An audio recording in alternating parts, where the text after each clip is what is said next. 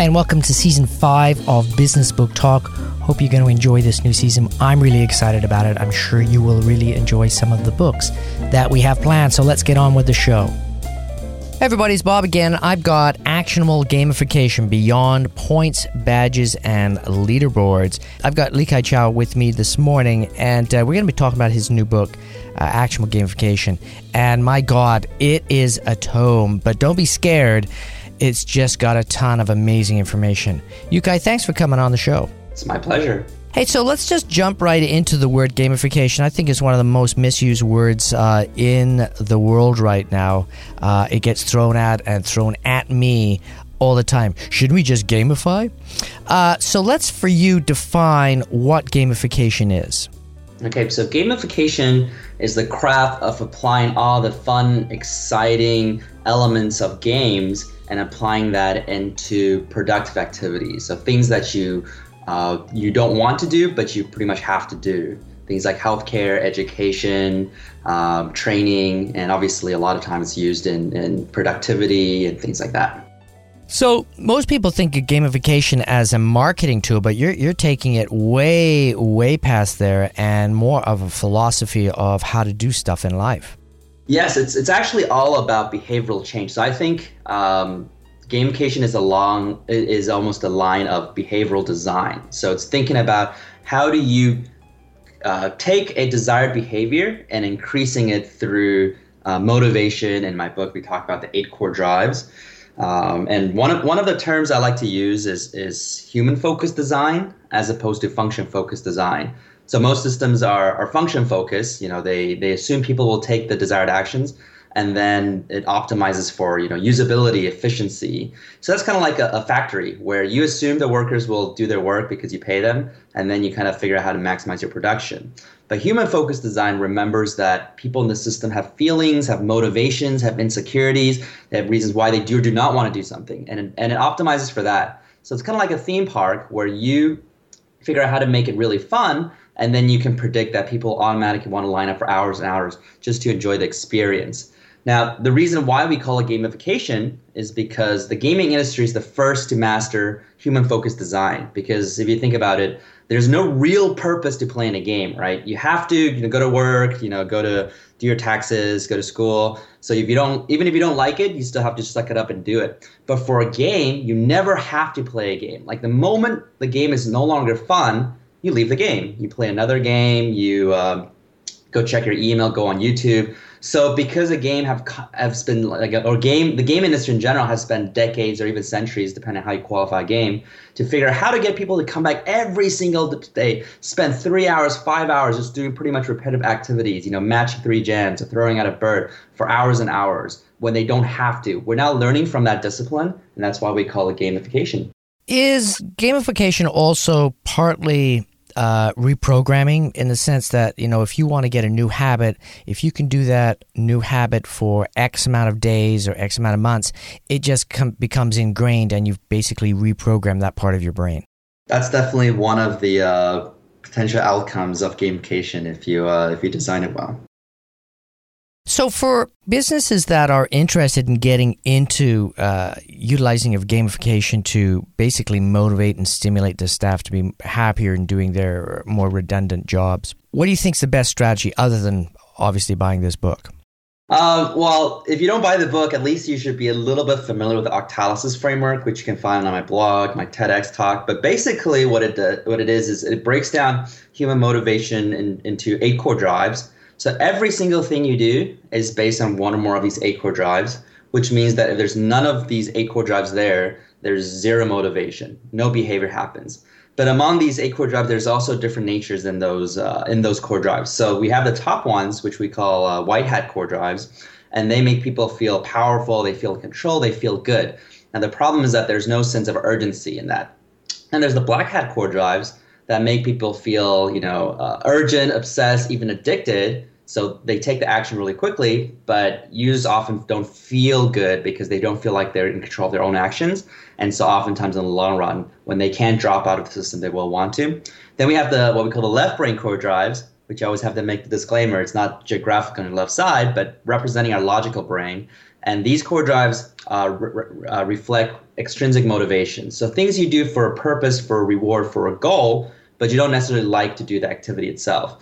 Whereas on the right brain core drives, we deal with intrinsic motivation, so things that you just enjoy doing, so things that um, you know you would even pay people money to do. So when you understand that framework, and you and your your example is you know motivating staff members, you usually want to think about going on the white hat side of things, which is epic meaning and calling, core drive one, development accomplishment, core drive two, empowerment of creativity and feedback, core drive three, and though because white hat is about the long run, right? When you when you motivate your employees, you want to get make them feel comfortable and happy in the long run. Then you want to also focus on the intrinsic motivation, you know, which again is overlapping empowerment creativity and feedback, but also core drive five, social influence relatedness, and unpredictable curiosity. So these are things that make the job enjoyable.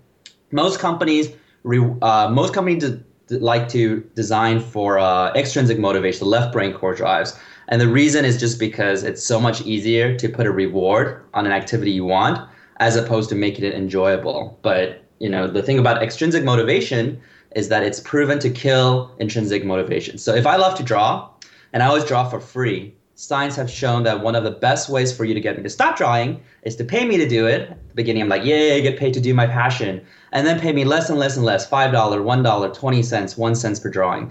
And at one point, I will stop drawing. I will think, you know, this is insulting. It's not worth my time. I don't want to draw anymore. Even though before I met you, I drew for free. So you have transitioned my extri- oh, intrinsic joy of drawing into that extrinsic motivation of making money. And in which case, if the money's not enough, I just don't do it anymore. So, so to to the first step to understand how to design anything is to understand the na- the different nature of of these different core drives. Well, I think that's a fundamental problem that most companies have is they'll bring people in, they'll pay them X amount, whatever they negotiate at the beginning.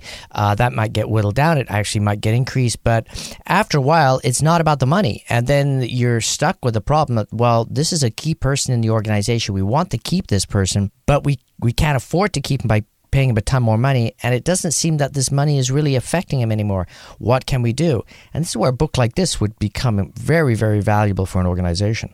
Oh yeah, decrease uh, re- uh, decrease tur- uh, turnover and increase retention. Now, one thing that companies love I, when I talk to clients and whatnot, they always assume that competition uh, among each other in the workplace is good. So they like to put on leaderboards and, and whatnot, and and have that tra- quote unquote transparency to see how where everyone ranks. And there's actually a problem with that. So so this type of design is is more towards the black hat, which means that in the short run, it drives a lot of behavior, but um, but be, because users don't feel comfortable, can lead to a lot of dropouts. So so again, when you have a leaderboard design, what you'll usually see is the top, you know, five percent being extremely motivated, pushing for the top. But, the problem is the middle tier, and the bottom tier. You know, usually they get demoralized and they feel like, oh, what's the point? And, they, and they're constantly under stress. So pretty much no one likes to constantly be in the state of competition you know, so short short bursts are fine. And some sales organization they believe that hey, we just need our top five percent that to generate ninety five percent of the uh, the the revenue, which is you know their strategy. But but the key is that you want to instead of fostering competitive play, you want to think more about collaborative play. You know how to get people to work together. Having group leaderboards is a, is an improvement to that because again, not everyone wants to be competitive, but you know, no one likes to drag their team down. So so they work harder because of that. The problem is most executives they are by nature competitive, so they kind of think that everyone else is like them. So so everyone else likes this type of leaderboard design. Um, this this actually relates to the famous uh, GE system. Um, General Electric and Microsoft they have the rank and yank system, where every year they they put a ranking of everyone, and then usually the bottom ten percent gets punished somehow. GE fires them. I think Microsoft at least uh, lowers their bonus or whatnot. But the problem, you know, this sounds this sounds theoretically, if, if, if this was a function focused world, if we were all robots, this this worked perfectly, right? You keep cutting down the bottom, eventually the organization improves or improves. Um, but the problem is is that because it's black hat, people don't feel good and they'll try to game the system. So I had friends who worked at GE during the time, and he's and you know my, my this particular friend said that the problem with this was that whenever they hired uh, when interviewed someone brilliant, they just they just don't want the person in the organization. Everyone hired sucky people because then they would rank better themselves. and and this obviously is a negative uh, consequence of having a design like that, which which is it's not about working together. It's about you know making sure everyone else in the company sucks and they're not performing well. yeah, there was a great book that came out uh, many many years ago, and uh, one of the things it said is, look at if you want a great organization and if you want to improve yourself in the organization, hire somebody that's actually better at doing your job than you are, because uh, you're never going to get. Um, moved up in the organization until people think that when you go to your higher uh, management position, the people underneath you will be able to take over your job and not cause a problem. So, you know, that's the other side of that spectrum as well. Mm-hmm. Yeah, just some people are insecure, so they think, uh, well, if I hire people who can take over my job, then they'll take over my job before I'm ready to leave. yeah, well, exactly, and it's it's the fear factor. One of the largest problems, uh, and I talk about this a lot of times uh, with a lot of the authors, is that how can we get rid of fear? The the the terror of like, oh, I'm not going to do this, or I'm not going to push harder, I, I'm not going to uh, do X because I'm scared, and uh, it's it's a huge huge problem. Yeah, so fear derives from uh, core drive eight loss and avoidance which is like the ultimate black hat core drive. It, it it's extremely good at bottom line activity. If you if you fear someone into doing something, they'll do it. But again, they don't feel good. They'll burn out. When they can leave the system, they will want to, which is obviously not ideal for for most designs. You know, you use interesting word there, burnout, and that's um, you know I've gone through that a couple of times. If you make the work environment so exciting and interesting and, and fun to be in, how do you avoid the burnout syndrome? you again you, you want to focus on the white hat and the intrinsic so so here's an example um, google right google when it first started very early on it decided that every single one of their employees is either an entrepreneur or wants to be an entrepreneur so the moment they don't like to work at google they're gone it's not like oh we give them paychecks so they have to stick around and because of that, they really try to design an environment that they, they felt they themselves would want to be in. So they did, for instance, uh, Core Drive 1 is Epic Meaning and Calling, right? And so they said, oh, you know, we, we Google organize the world's information. That's our vision. And we do no evil. So an engineer would think, okay, I can get a paycheck anywhere I want, but um, but you know, at Google, I feel like I'm changing the world and I'm, I'm being one of the good guys, and that's very important to me. And then they have development accomplishment, Core Drive 2, which is, you know, every, you know, not every engineer can become a manager, but uh, every engineer wants to feel a sense of accomplishment and, and growth and development. So they introduced nine levels of engineering. You know, you go from a level four engineer to a level five engineer to a level six engineer. So you feel that progression.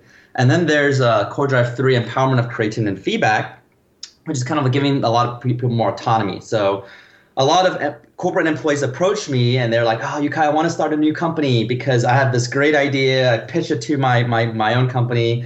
And after eight months, they just ignored me and they turned it down. But it's such a great idea. I have to try it, right? People, a lot of entrepreneurs, they, they become one not because they love risk. It's because they really need to try out this this creative idea they thought up. So Google says, well, we're going to introduce 20% time. So uh, one day of the week you can work on anything you want you know you know just keep your creative thoughts flowing you know on your own as long as the ip belongs to google so you can see through these designs people feel like oh wow i want to work at google it's a fun environment so that's a lot of white hat design um, and and so again this is similar to the philosophy of gamification right because we talk about in games you know no one ha- no one has to play this game so you have to constantly think about what drives them in, what drives them, what drives them in. And and so Google thought thought about that too. You know, no one has to work here. You know, they, they choose to work here. Whereas all the other companies, they think, oh well, since we pay them, they have to work hard, and you know, we can we can power trip on them, we can abuse them, get it work overtime, and things like that. So so that's the white hat and black hat dynamic. But then you also want to think about getting the work itself to be more intrinsic, which is beyond the giving them autonomy, creativity, and providing quick feedback, you want to allow them to, to collaborate more socially. So social influence and relatedness is an intrinsic core drive, as well as unpredictable and curiosity. So unpredictable curiosity is on the right bottom of the Octalysis framework, which means that it's black hat, but it's intrinsic. So it kind of draws you in. Every day is a little bit different. There are Easter eggs, there are mystery box surprises, you know, things that just just a just has it just introduces some uh, interesting delight in your daily lives, and those things make uh, your work, your your daily activities a lot more engaging and, and enjoyable. You know, it, it's interesting. Before we get into the hats a little bit more, you know, when you said that there are several type of work scenarios that uh, we basically survive in or, or live in during our our careers. And I think for people that uh, fundamentally have gone to school, then gone to university, then joined an organization and stayed with that organization, have a very set uh, motivation and they're happy with what they're doing, or at least they, they're they've talked themselves into that concept, and, and they're they're the lifers. And then you've got people that have come in and they've been a little bit more entrepreneurial, and they've jumped in and out and in and out in and out of jobs, and they're they're more strategic, and, and that's the way they've done it. And then there's people that are more um, uh, you know, they more play at, at being an entrepreneur where, where they're in, they'll do the thing that they want to do, and they'll do it for X amount of time, and then they'll drop off and they'll try something brand new again. Artists are a very good example of that. And then there's the true entrepreneur that's driven by the core concept, and they love to start stuff, but as soon as it gets to a certain level, uh, they kind of lose interest, and you have to bring more, of a management team in to do the more redundant type of stuff. So one of the things that that I wanted to ask you is with gamification, don't you have to deconstruction deconstruct an organization and understand all the key people in the organization because the game is different for every single person? Yeah, so so this goes into uh, level three octalysis, which we won't go into detail, but basically you have to understand the player types, right? Different types of people are motivated differently. Um, and you want to think about what core drives motivate them more. So so everyone to some extent is motivated by these eight core drives. It's just like uh, everyone wants to feel appreciated. Everyone wants to feel competent. No one likes to feel incompetent, right? If if you like to feel incompetent, you like to be unappreciated, then I'm I'm pretty sure in, in almost all cultures uh, that's seen as a psychological disease. And um, and so so we all crave that, but you know some core drives motivate us more than others. So let's say the average bell curve entrepreneur probably more motivated by, by epic meaning and calling, right? They want to change the world, they want to do something big, and they don't mind unpredictability as much. But if you take the average bell curve accountant, probably don't like um, account uh, unpredictability as much, and they probably like core drive four ownership and possession, which is the drive that makes them want to collect, organize, accumulate, you know, file things, understand, and, and see structure. Um, you look at the average lawyer, a lot of times they're motivated by loss and avoidance. They're always thinking about, oh, we could, you know, we this would happen and then we get screwed, and that would happen and then we get screwed and we get sued and all that stuff. Um, and and so and then the average musicians, a lot of that social influence and creativity. So you so you start off with some base assumptions and you start designing your campaign based on that. But generally, I've, what I've seen is that everyone is playing a game. Now, it doesn't have to be a video game, but our brains crave these eight core drives. So everyone's playing a game. So either you know, some people it's coupon uh, coupon collecting. Some people's their career, which is like hopping job, and some people's about hopping jobs. You know, some people can't find a game anywhere else, so they play video games. But everyone's playing a game. So if you don't design the, your workplace to be the game that employees are playing, then they're playing other things, right? They're playing the job hopping game, or they're playing the uh, playing games during work and after work game, or you know, just everyone has to find something that engages their mind, and so it's your job to design your workplace to so that they actually feel engaged to that part of their lives. Let's talk about the hats because it's been brought up, and and uh, for people that don't have the book in front of them, basically you've got your the the core uh, influences that you've talked about, like the avoidance and meaning and ownership and social influence, and on the outside of that, there's a, a darker. It's almost like the top of the hat and this, the brim of the hat, and that part depending on the different structure or game design you do, it's it's it's leaning a little bit more to the left or, or a little to the lower right. So, really, what you're saying is when you're organizing uh, a gamification structure and strategy, you're actually utilizing all the elements, all this, all the different um, things that motivate the brain, uh, but it's more biased a little bit to more social in, um, influence and uh, un- unpredictability. So it, it kind of leans in that direction, but it also has all the other elements, and some of them are less um, and some are, are, minuscule? No, I would, I would say that they're all equally powerful in, in different ways. Um, it depends on your goal, right? We talked a lot about employee motivation goes into white hat intrinsic, but when it comes to e-commerce sales, you know, a lot of times that goes into black hat. because you know a lot of times when you have an e-commerce site, you don't care about you know long-term engagement. You should, but a lot of people just care about you know, coming on the site, buying as quickly possible, and then leaving the site.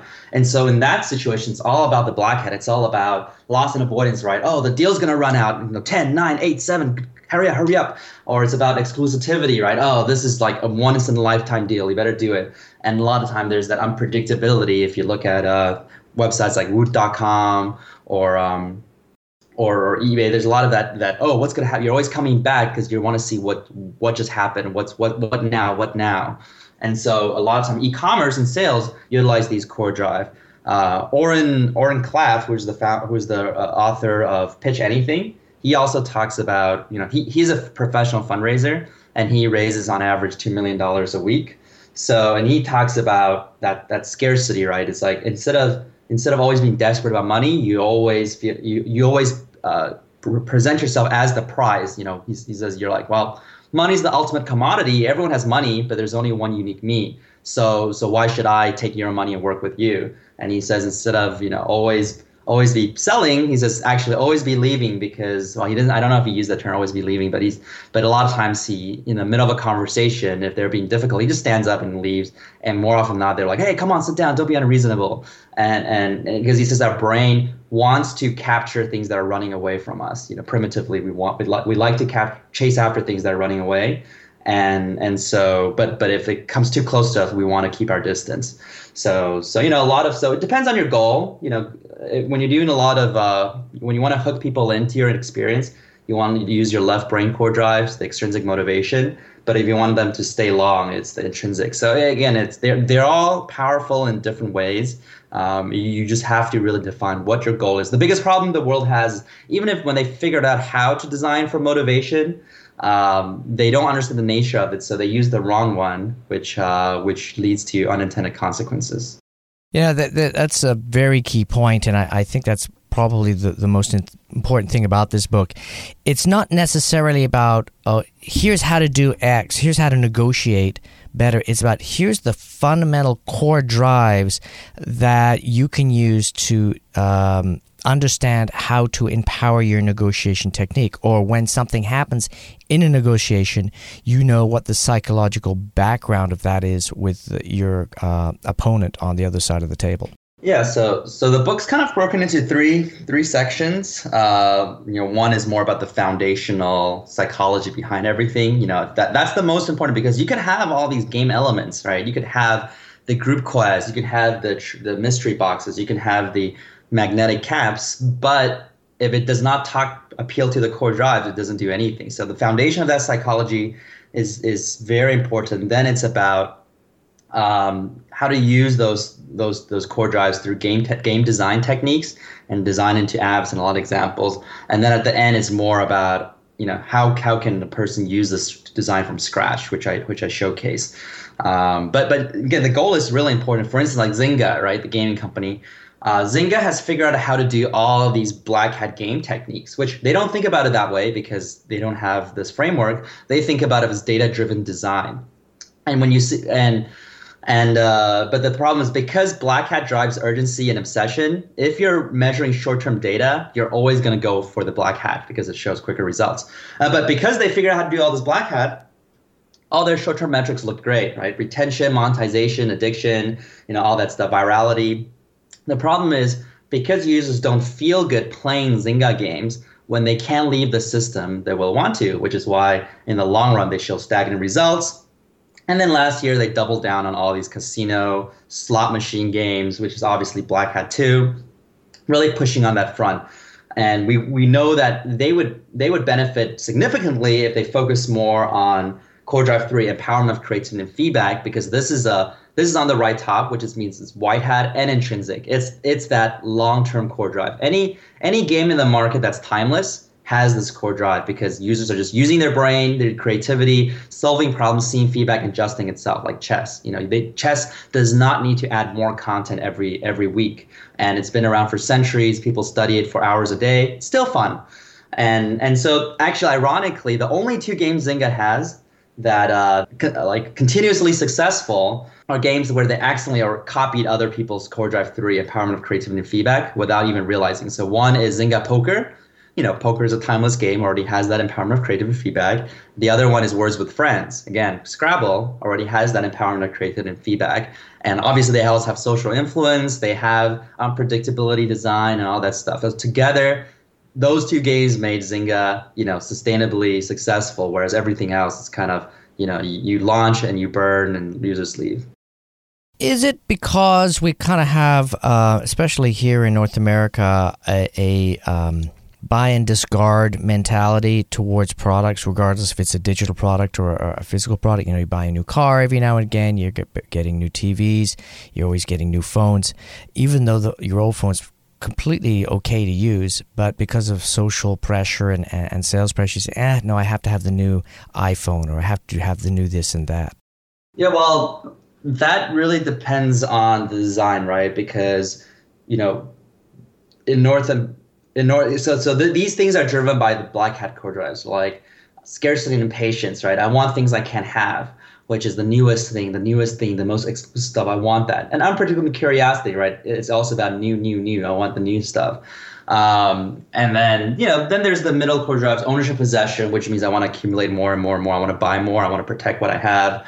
Um, and then there's and then there's social. But but I think beyond that, we are also we also like white hat things. The things that the white hat things are if we do it, it actually makes us feel happy, right? Things that are meaningful, like uh, you know, pursuing your faith, you know, epic meaning calling, or, or working for a cause, protecting the environment.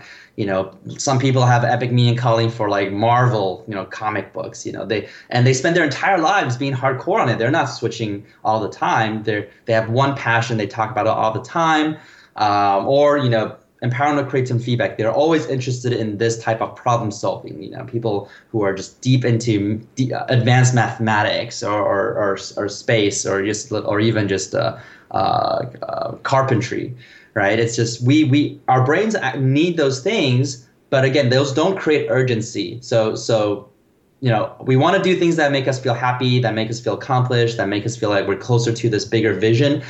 And if we do it again, we're ha- we would be happy. But the problem is that we spend all our time doing the things that are black hat that makes us feel sad. So you know, again, you know, this deadline's coming up. That's loss and avoidance, right? Oh, this this exclusive deal is about to expire. You know, scarcity.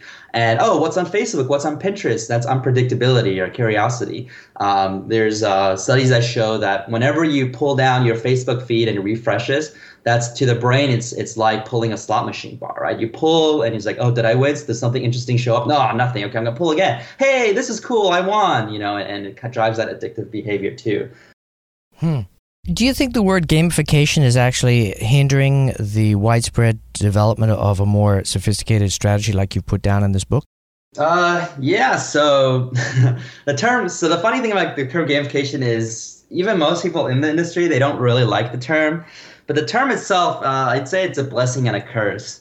So the, the blessing is that it kind of unlocks people's imagination, right? It's anything like, oh, I love games, so gamification must be really cool. Like, and, and this is why it became the term that has the most, uh, I guess, marketing umbrella. Like, you, if you have, if you create a, a conference on human focused design or behavioral design, then it's like, man, it's, it's like only like nerdy scientists go to it but you have a conference gamification and hey this is so much fun everyone joins everyone shows up and you, you pull in speakers from all different types of industries right? Um, now the, the curse is that because it's called gamification first of all it's a long-winded annoying word. And the second of all it's it's not very precise right? It's like what is it? It's like kind of confusing and, and it could be anything and people kind of uh, kind of throw it around for different like oh this is a game. Oh this is gamification. No that's just a game. Oh you know that's gamification. So so so it becomes fuzzy and messy and and and people who say they're experts on gamification you really have no idea what they're good at. The, this industry became what it is because of this term so so i, I can't discredit it uh, but also because of the term there's it's also created a lot of mess that that i, I try to dedicate a, a lot of my my my time to clean up well, it's the same thing uh, we have with podcasting. Is people don't really understand what the word is. They know they kind of know what it is. Um, it's much easier to say it's an online radio show. Then they go, oh, oh, okay, and then all the stereotypes come together, and they go, oh, I get it. Now I can assign some value to it or some understanding and get it. And a lot of a lot of the way with dealing with communication with with uh, everybody else around us is that they just want to be able to compartmentalize, right? They want to say, oh, yeah, I know what that is, so now I can forget it. The thing with gamification, the word gamify, instantly everybody thinks about a computer game and the last computer game they played. So, uh, popping balloons or uh, a Star Trek adventure game or uh, a really deep uh, game where you have to travel to all different places. All that type of stuff, kind of that's where it gets gets compartmentalized and then people don't take it seriously. What you've done with this book is saying, yeah, yeah, I get that, guys, but that's not what it is. You're saying that the gaming industry is basically the first to master it. And now let's take all that amazing knowledge and use it on a day to day basis to make our lives better. That's a huge difference to what people perceive gamification. Yeah, so so I do a lot of uh, interesting projects across the board. So like I help companies, uh, big financial firms, gamify the SEC compliance training. I help coupon websites get people to have a lot of fun with with you know collecting and dis- discovering new coupons.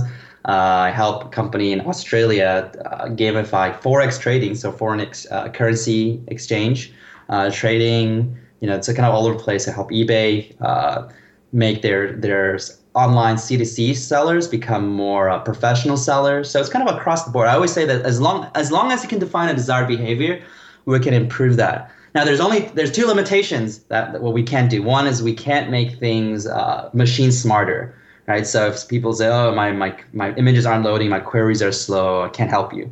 Um, two is that we can't get people to do things they don't know how to do.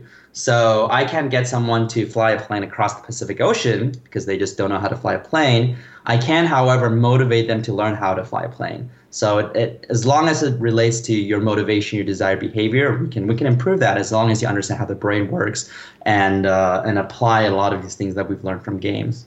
What about taking um, stuff that you don't want to learn? Okay, here's a fundamental problem. I want to become a, um, a director of movies or whatever. And so I go to a school and I pay a ton of money, and that school teaches me if you do all this, da, da, you're going to be the next Spielberg. And then I come out of the school, and suddenly I'm in an industry that really doesn't care about who I am or what I can do. They just need somebody to run around as a production assistant and take the garbage out of the garbage cans. And if you do that for several years, then maybe you get to touch a camera. So, um, how do you gamify the low end that jobs that have to get done in an organization because the organization needs to have it done and yet gamify it so it's a desirable thing to start off in an organization. And and you do that and you you get to know the organization you grow within the organization. Yeah so so every case is different. Every every case again depending on the player types the scenario the context we would we would design it differently. So so that's why it's hard for me to just you know say this is the solution that solves all your problems within like a, a five minute q&a session like it's funny because sometimes when i do a, a conference keynote and there's like 500000 people in the audience you know q&a session someone says hey i work in the healthcare industry. What can i do now to solve all my problems? You know big summary of that right? It's like well i don't know depending on what you do and what your desire and all that stuff. But but the key again so this is why i i can't teach people all the solutions on the spot but i teach them a framework to think about the, the, solution, right? So what you're talking about again is is a lack of white hat, right? It's it's like you know you don't feel like you're progressing, you don't feel like there's development accomplishment, and you don't feel like there's there's empowerment of creativity. There's no autonomy, right? You're just you're just people telling you go left and go right, and there's really no. Uh, it sounds like there's no social influence relatedness. There's no one that says I'm here to take care of you. I'm here to help you grow in your career, and there's also no epic meaning and calling. I mean, that's self-driven. If depending on why you, depending on why you want to be a, a movie director, because those people who who are really, really, really passionate about it, that's their epic meaning and calling, right? That's how they want to change the world, how they define their lives.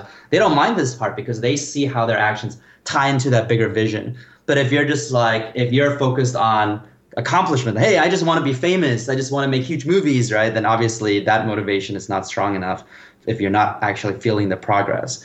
Um, so a lot of time it's designed those things. Uh, one theme is is mentorship. So there's actually a funny story in a game, and um, so so a game called Parallel Kingdoms, and you know the the game doesn't look super pretty, but it's very, but it, it, it monetizes well. A lot of people play it. And then I, uh, so I, I, started learning how to play the game. I, I, I anticipated just playing for two hours to learn their mechanics and then leave. So about an hour in, they, they gave me a message that says, "Hey, so and so user has been signed to be your mentor." And I'm like, "Oh, okay, that's interesting." And and so the so so user later on shows up and says, "Hey, you know, let me let me help you with some things." So he gave me a lot of stuff, his old stuff that was way better than what I could get at the point. I'm like, "Wow, this is amazing." And then I'm like, "Well, if I quit right now, I'll be wasting all this stuff. I'll kind of disappoint him." So I stayed on for a little longer, and then he he helped me, you know, go through all these dungeons really easily. That that was easy for him, very difficult for me.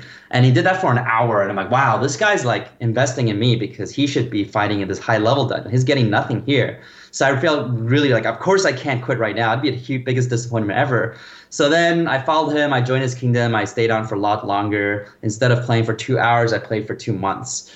Um, because of that mentorship relationship. And if you look at that, that organization, right, it's really important. If, you, you've ever seen like a, like a college fraternity, you know, they, they have this uh, big bro, little bro, you know, program because most of the time pledging is very, very, very difficult, emotional draining, and they need someone to to to carry them along, like give them emotional support.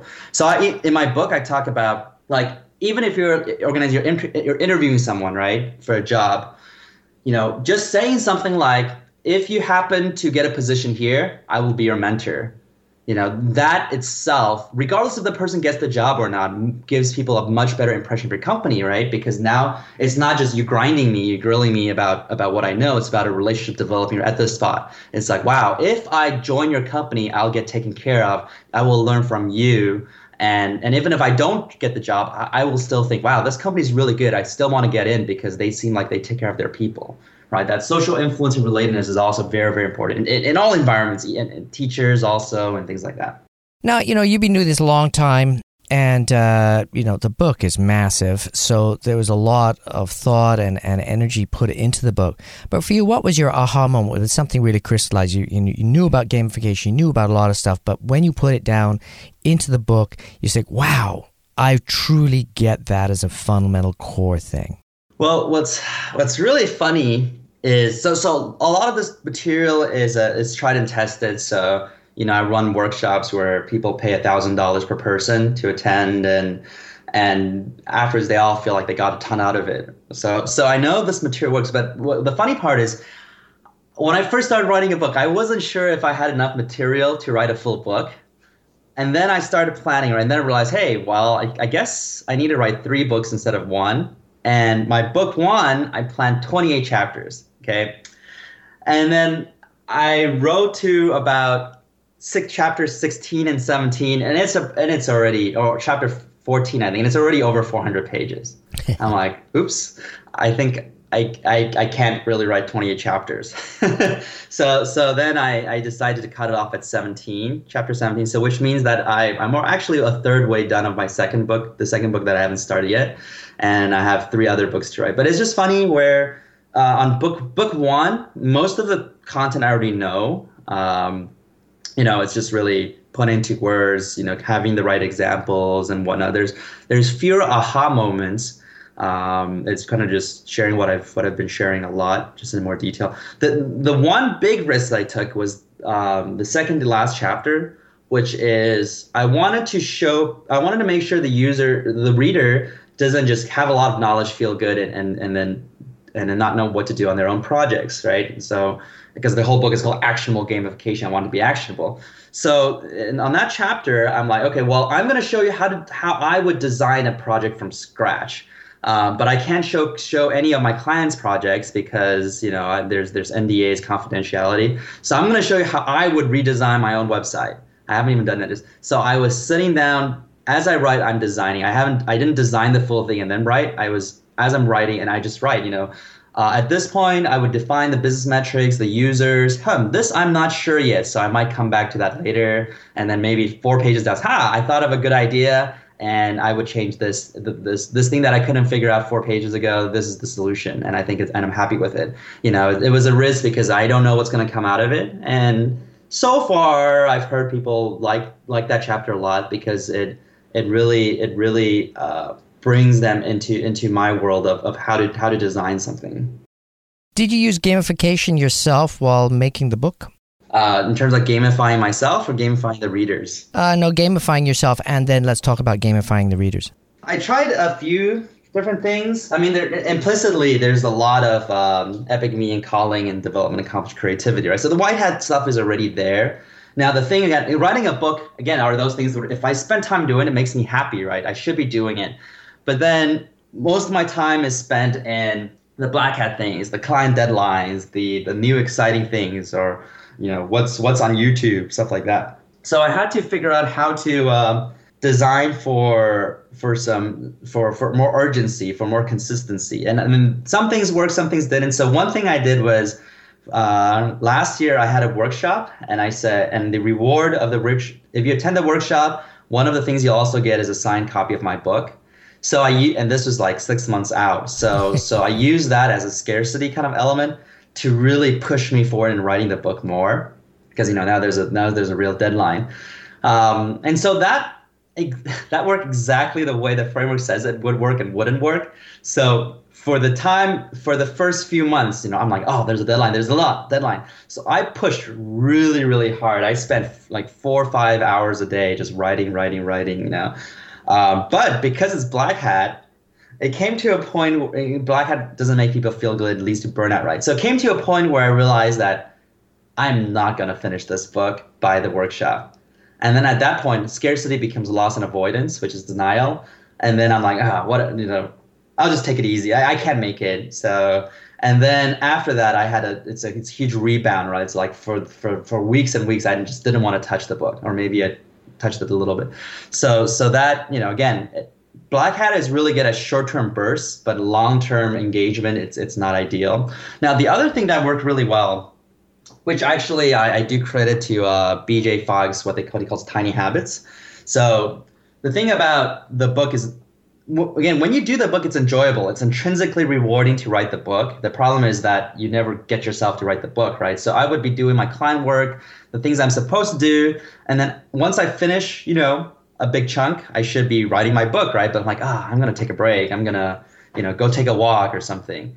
And then after I take a break, I'll come back and I'll write the book. But when you take a break, you come back, then you know there's more work, there's more emails, and it, and the black hat sucks you in again. So what worked out really, really well was I always thought, okay, before I take a break, I'm just going to read the last paragraph I wrote.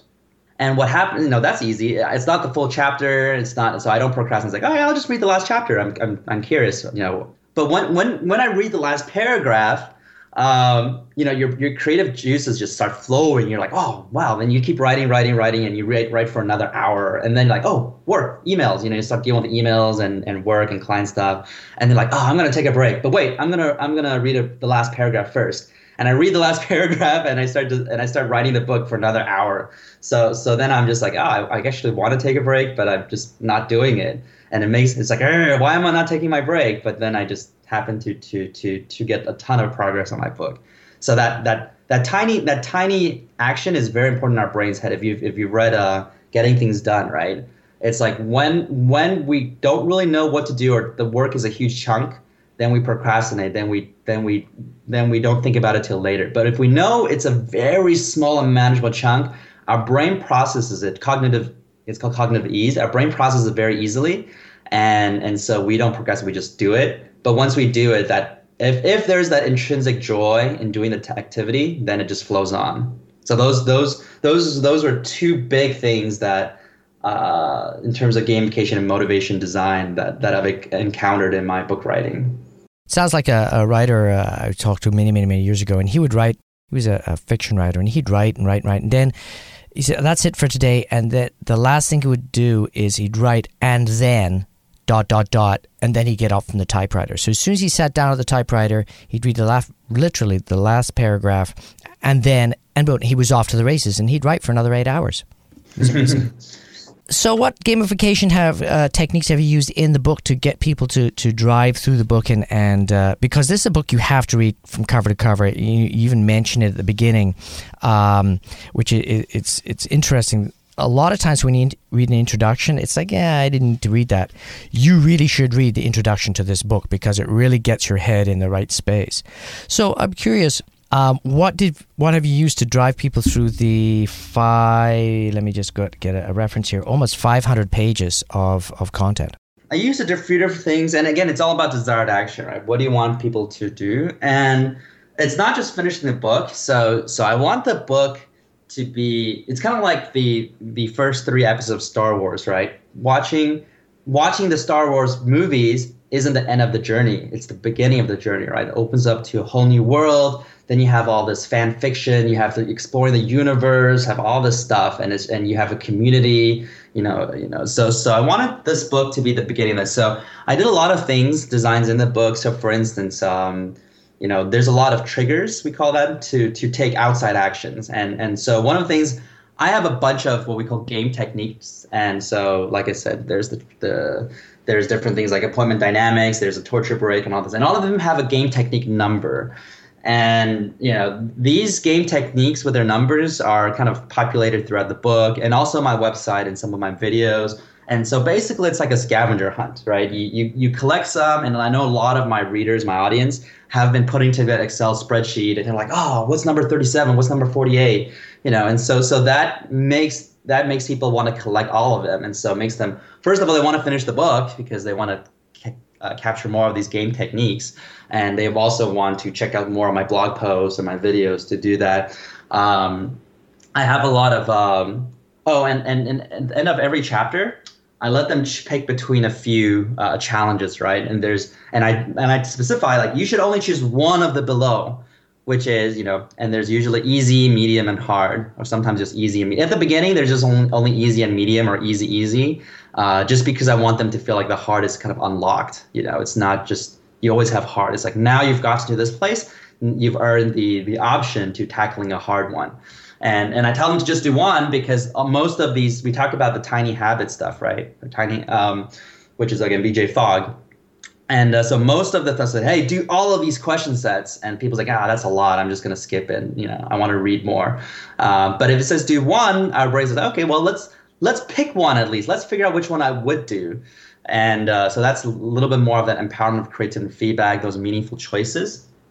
Um, there are, you know, there's, I try to communicate a lot of the epic meaning calling, how we're, we're really about changing the world. We're really about removing that barrier between what people you know want to do and what people have to do because I believe the barrier doesn't need to be there.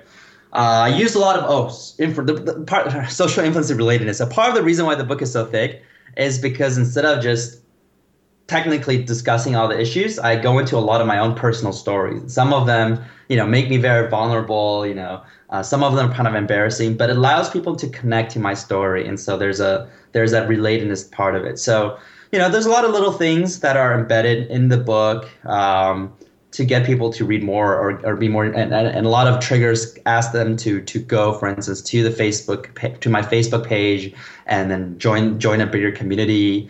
Things like or study or study my points badges leaderboard system on my on my blog because core chapter and a core drive two is about development accomplishment. I talk about how to re- completely redesign Captain Up's uh, default uh, uh, system. And I said, well, now that you read about it, come to my blog and uh, experience it for yourself. So I said, I do a lot of little things.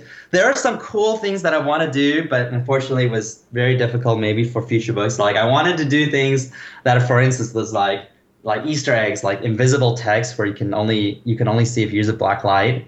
You know, random things like that, or little little little pictures where um, if you flip the book through really quickly, you'll see this little animation, you know, stuff like that. But but as you under, as you know, like uh, from a from a logistical book production standpoint, that's that's that's beyond what I what I can comfortably do right now.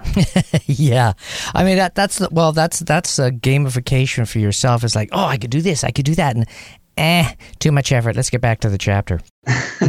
yeah, so so what's interesting about gamification is again, you can drive behavior, but there's always what we call efficiency loss. So let's say the desired action is very efficient, right? Just everyone just has to press a big red button, and then you know everything you need is done. However, no one presses that button because there's zero motivation, right? So you design a game, and the game takes two hours to play but at the end of the game, every single person will press that red button. So so now what you have is a two hour efficiency loss, right? People, everyone wasted two hours, but at the end they're motivated to press that button. So and, and this is an extreme example, but a lot of times when we design, there's always that balance, right? It's like, well, now instead of just signing up or just just uh, filling out your profile, now you're collecting uh, these these collection set items, right? That takes time but this makes it fun. So now people will want to collect the stuff and fill in their profile and do this and invite their friends. Whereas if you don't have this, if it just says fill out your profile, people don't care. They don't do it.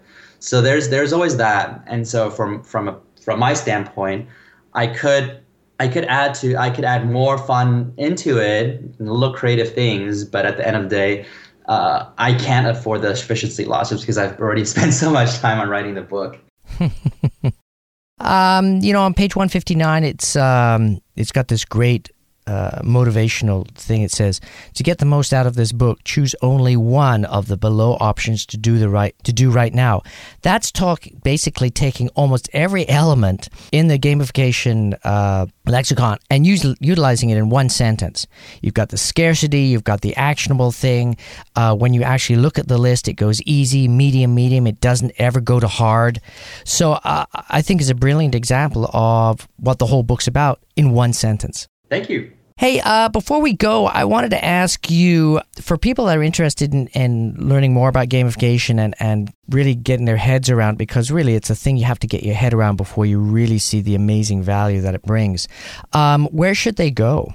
Okay, so you know my blog is the place where I share most of my content. So it's yukaichou.com. If you go to octalysis.com, you get there too, and or if you just Google uh, gamification framework, gamification examples, gamification expert, you'll, you'll find me uh, at the top of the search results. Um, beyond that, you know, uh, I guess is, is, is to check out the book or my TEDx talk, Google Gamification TEDx, you'll find it. And then from there, you'll, you'll find a lot of a lot more content and also it'll lead you to, to other places to go. And you mentioned earlier in the interview that uh, you have two more books. What are those books going to be about? So yeah, yeah. So so one of the books, so my next one, I think, which is which is not the book I, I wrote a third of. I think I'm stepping away from the technical design for a while.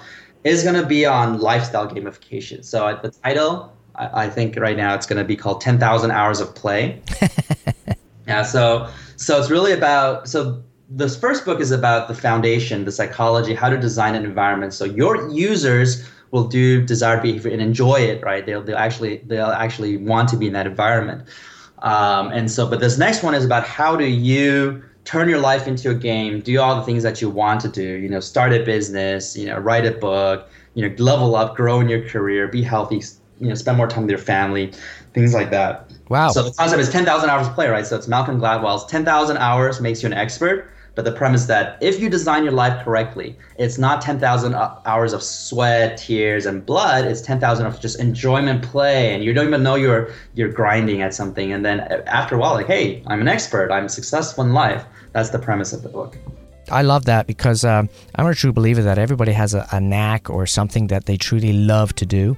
And uh, if they can find a career or, or have a, a, job that enables them after their job to do that thing, one thing that they really, really love, they have a very, very satisfied uh, life. Yeah. So, Yukai, thank you for coming on the show. It was awesome. I can't wait for your next book to come out. I mean, it's rare that I say that, but yeah, for sure, I think there's a huge niche for that second book. Uh, for everybody out there listening, definitely check out this book. It will uh, basically change the way you look at life and how you uh, game your way through life. And if you're a manager and own a company, I think it's a critical book to get. Actionable, actionable gamification, and uh, I could foresee this becoming a textbook at universities and at schools for students having to read uh, to get along with their life. So thanks again for coming on the show. Thank you. It's my pleasure. Hey, I hope you enjoyed that show and do me a favor and tweet about it. Follow us on Facebook if you haven't done that already. We really appreciate it. See you next week.